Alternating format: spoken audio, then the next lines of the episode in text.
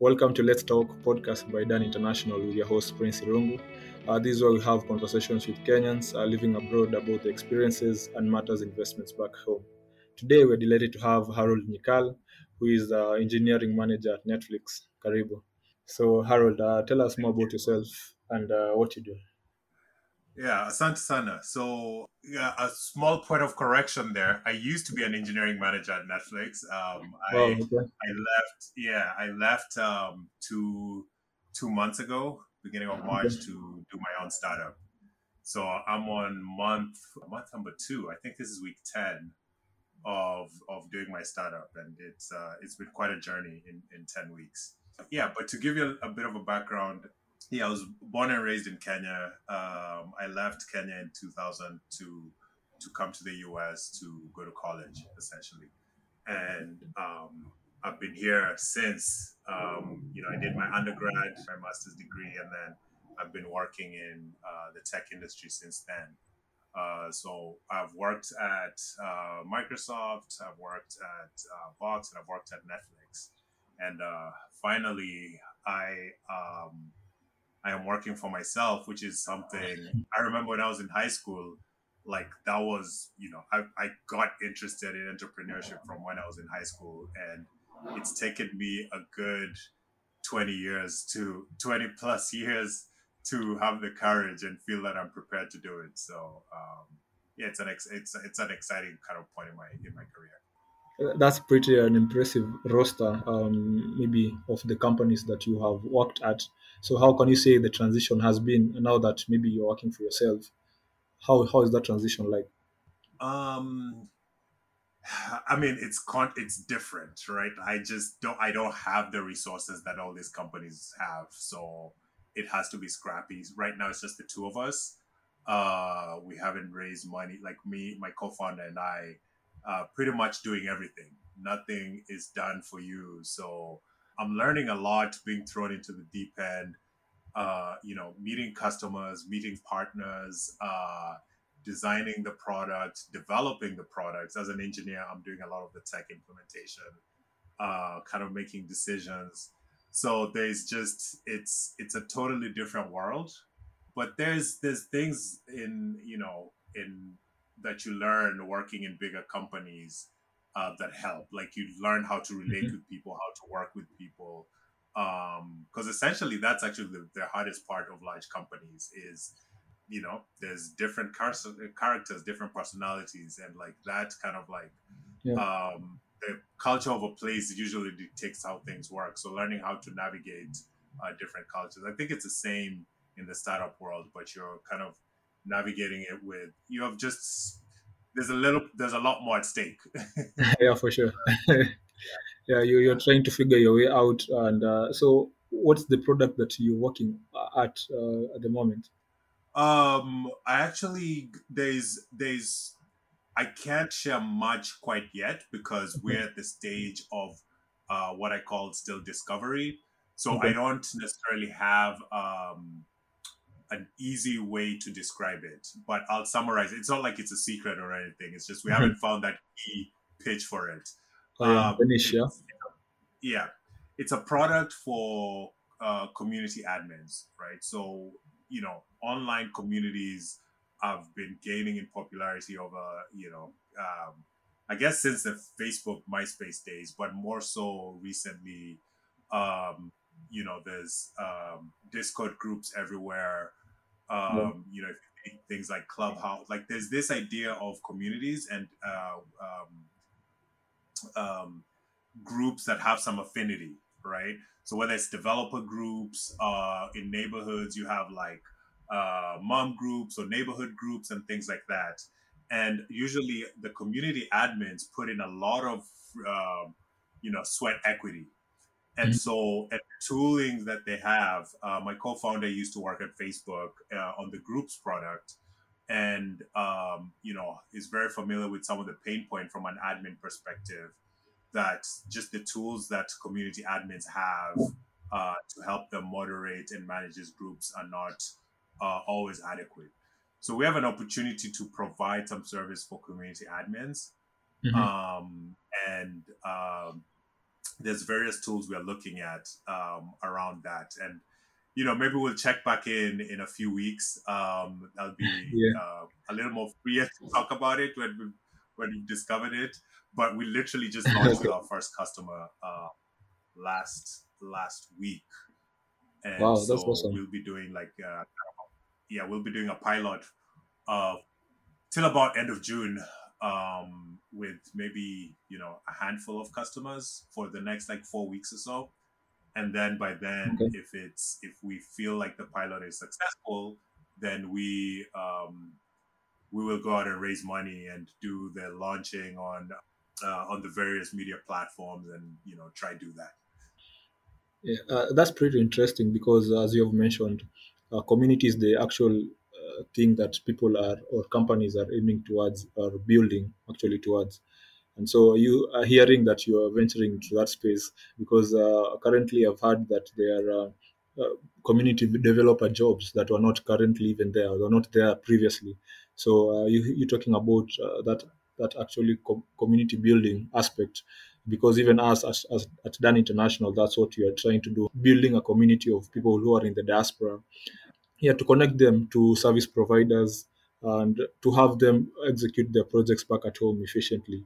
And so um, that's actually something that we have not been been able to map or how to do it essentially.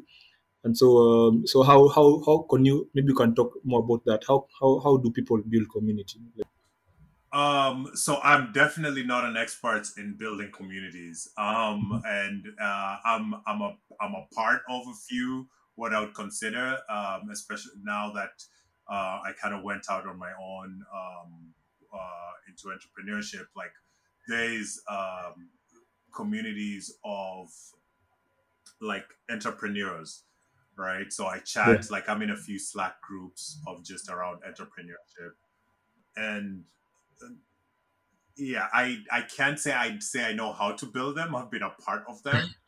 Okay. Um my uh, my co-founder has a lot more experience on this. What i can say that i've learned talking to you know this is several dozen customers. There's the biggest thing is authenticity right? Uh, people choose to congregate somewhere based on like some shared kind of shared values yeah. right? And yeah shared beliefs, shared values or you know kind of shared likes. Um and it's you know it's an opting thing. There's very few communities that like you're forced to be a part of. And in every space there's room for multiple communities. Even within a neighborhood you'll find that now that you know like kind of like local physical communities of like a neighborhood are going online you will find that one neighborhood has multiple you know um maybe facebook groups because there's just different personalities and there's yeah certain things that are um, quote unquote kosher in some communities and not in others. So it's about finding that authenticity and and nurturing it and trying to steer away like um, it's fine to steer away um, uh, I think topics and people that don't fit. So as community admins, you kind of have to nurture the things that you think are valuable for the community, and also people like members want to find value, right? mhm, yeah uh, there is some value that people need to feel that they're getting from the community. So it can be knowledge, uh, professional growth in different communities, just camaraderie. Um, there's there's a value that people have to feel that they're getting, uh, yeah and that needs to kind of always through. Uh, you've mentioned um, so some of the things like authenticity, uh, value addition, and I think those are really um, key things uh, when you're talking about community uh, community building aspect. And so, yeah, I'm pretty I'm pretty fa- fascinated to see what what you come up with as maybe a beachhead market or your that beachhead uh, that niche um, for your product. Um, yeah, so I'm pretty excited for you. Uh, good luck on that journey also. Thank you. Yeah. So uh, maybe I would like to ask uh, maybe a couple Yeah, of questions. Um, Uh, So um, have you ever yeah, have you ever found yourself yeah in a position that you want to run an errand? Let's say that you maybe you have lived there for like 19 years now plus. So um, how do you go about uh, doing projects back Yeah. at home in Kenya?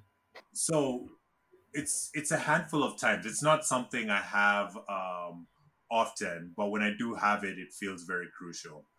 um, uh, so usually, I'm using I'm using relatives to to run uh, those type of errands. Like in the the two most recent that I can mention, um, in the past year, um, I was trying to to buy a residence in in in Nairobi to purchase a residence. I just I recently got married, Oh, so you know, like Kenyan traditions. Once you get married, like my wife, thank you.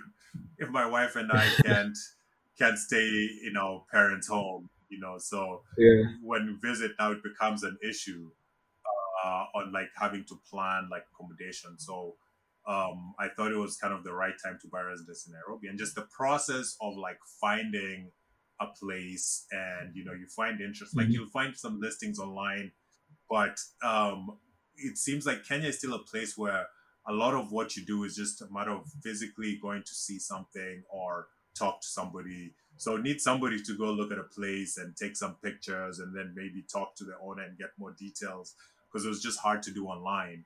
That was a recent one. Before that, I had issues renewing my Kenyan passport, and you know, through here we do it through the embassy, right? Mhm. Mhm. But um, you know, you'd call the embassy and they're just telling you like, oh, you know, we haven't heard back from Nairobi. You know, they send the passports to Kenya, and so I'm sitting here, I'm like, I need somebody to go to to um, the immigration department in Nairobi to check up on my passport. Again, relying on family members, I was having like uh, my sister help me. Sometimes she's like uh, up country because she's also working. She's not always in, you know, she was traveling for work. Yeah. And so you find that things where, you know, like the errand, like the, the biggest thing is you kind of need to find somebody you trust. Yeah. Um, and even where, you know, like, okay, this I would only trust with a family member, there's Mhm. some legwork that you just need somebody to complete something that even if I was working with my brother or my sister to do something, say for example in purchasing a residence, that if it's just like, you know, go get, you know, pictures of this place or schedule an appointment with uh with this person, uh I'd want to make it easier when I'm relying on my family who I'm not compensating in any way to do Yeah. something for me that you know that I could even make it easier for them and do a little bit of legwork before. Um, so there's been a few things. Um, hosted an event a few years ago where again I just needed to see venues, talk to venue, and get their rates. And you can't always get it over the phone, so you go talk to the person, look at the place. So just shortlisting before saying like, okay, let's shortlist it to, you know, there's five places. Just somebody Yeah. to do the legwork to go get those details. Then I can kind of take over from there. Um, those are the kind of things that that I have, and I wouldn't say they're often. Mhm. You know, it's you once a year I'll have something, uh, but it always feels like when it's there, like it's really. I mean, I've actually literally thought of like, you know, should I just uh, go, uh, go to Nairobi, take have an excuse and and go to Kenya to deal with it? Oh, okay. That's pretty maybe inconvenient uh, Yes. since you, you have to travel back uh, in order to get something done, especially when you don't have somebody like a family member to do that for you. Um, so you find Yeah. that maybe you find, uh, do you experience delays in that? Maybe if you want to get some things done. Um, yeah. Oh yeah, I mean, d- delays is now the nature of the game, right? It's Mhm. it's it's uh planning. So yeah, so it's it's kind of hard to measure the delays because even if I was there, then you know it it tends to be hard. So if I take the example of like you know I was trying to find out what was going on, why my passport was stuck, Mhm. right? Um, you know, maybe I talk to a family member, they can't go, you know, tomorrow, but they can go next week on Monday. But that doesn't mean my passport will, you know, will get there five days faster, right? So Yeah, it's sure. hard to gauge what the delays are, but it's just the turnaround time on status is is is hard. Um, if I, you know, if I talk to a family member, and I also have to be, you know, I, I you know, I have to the thing is, when people are doing you favors, you really have to be accommodating and give kind of leeway and not put a lot of pressure on when things need to be done, even when it's family members, because after a while it, it, it becomes a chore and you don't want it to become a chore. So even when friends who want to help you, um, so you know, I can't I can't really do like push hard. So, mm-hmm. you know, you kind of take um um you give people time and say like, okay, you know, get to me next week. Whereas if I was there, I would probably do it in a day. Or, yeah. you know, if I was paid for a service, I'd be like, okay, I need this quickly done in two days. Then you can kind of command commandeer that. But I don't know if that means things turn out to happen faster. It's just, mm-hmm. yeah, the assumption is that, you know, if I can start this ball rolling or get this information, then things will happen faster. So it's just a matter of like budgeting time. Uh, things already happen pretty slowly um, yeah. in, my, in my experience in comparison. Uh, it feels like it could be faster um, if you didn't have to rely on, on favors. Uh, but how, you know, how much um, you know how much faster it would be like is uh, is still you know it, it's hard to quantify because it it really depends yeah for sure it depends maybe on the type of errand and maybe what you need yeah. get done on the ground and so um yeah, yeah so in that yeah. in that specific instance of you wanted to purchase maybe a, a house in in nairobi so um, have you been mm-hmm. successful in that or how long has that taken you um, if, if it has yeah. So I've been successful. It took several months of uh, of searching for the right place, and mm-hmm. um, you know, once uh, you know, kind of searching and and looking at different places.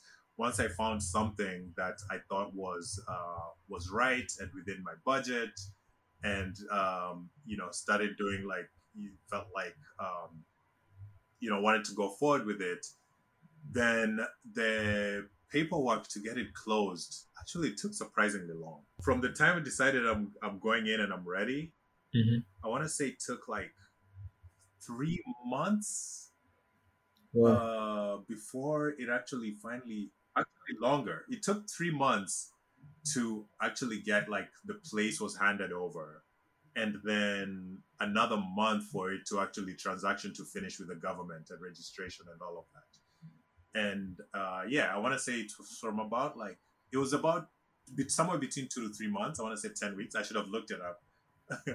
um, but something like that. And it was more like back and forth on paperwork that I need to kind of read the legal work, and a lot of this paperwork is is kind of complex. So uh, yes, I was using a lawyer that uh, that I trust, but you know, you also my my experience yeah. in Kenya because I've been burned before that's why I don't have a lot of investments there. trust and verify. So yeah. I was using, um, I was trying to verify, trying to read all the documents to make sure I understand it. And where I don't know, I, you know, I was vetting with other people. And um, yeah, I had a great lawyer, but it was all the back and forth with the paperwork and agreeing on it. And then, you know, sending money and waiting for the money to clear and then kind of going to the next stage. So all in all, it took like uh, until it was done where the it was registered with the government it was a good almost four months but at least we were able to take uh, possession of the property at, at about month 10 weeks to 12 weeks somewhere there. I would ask in terms of now the real estate um, the real estate project that you you were, you were working on um, did you get in touch with a service provider? Um, yeah. Uh, no i did not. Um, i essentially i worked with I, actually i'll say yes and no. I primarily had my primary agent was my brother and uh, my sister helped me with the legal part of it and um, uh, she's a lawyer by profession but she doesn't do conveyance so at least she was able to help me uh, in the interactions with with the legal because she understands it a little better and so between those two I was able to get most of the work done. My brother was able to do the legwork and finding the properties, etc.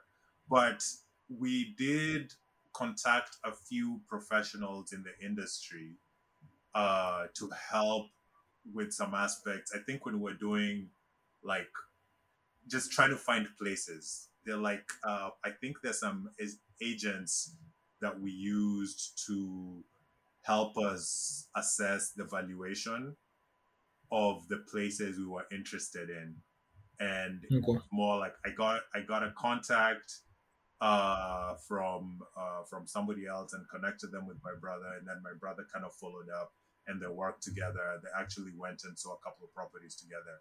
But it was just again that person was just a favor.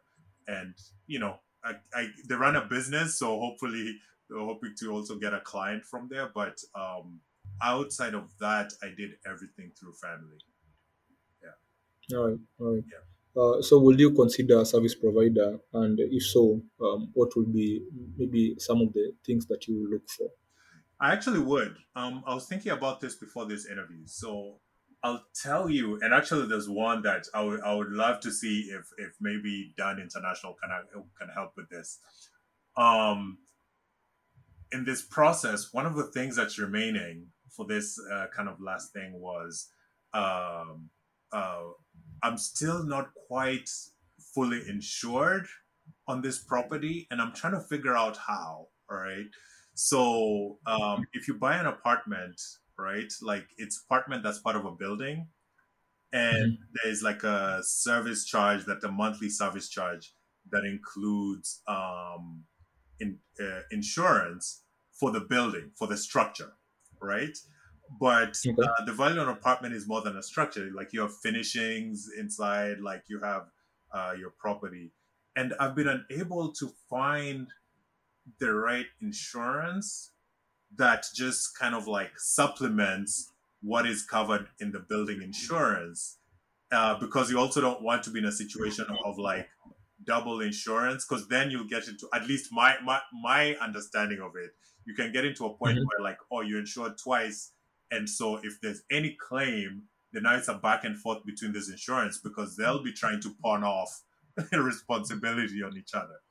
Um, yeah. So I've been unable to because when I talk to people, they're like, oh, well, here is a quote for insurance on the entire structure. I'm like, well, the entire, it's an apartment in a building. Like, it's one yeah. of like uh, I think they're like 30 something apartments, if I'm not wrong. Units, yeah. something units.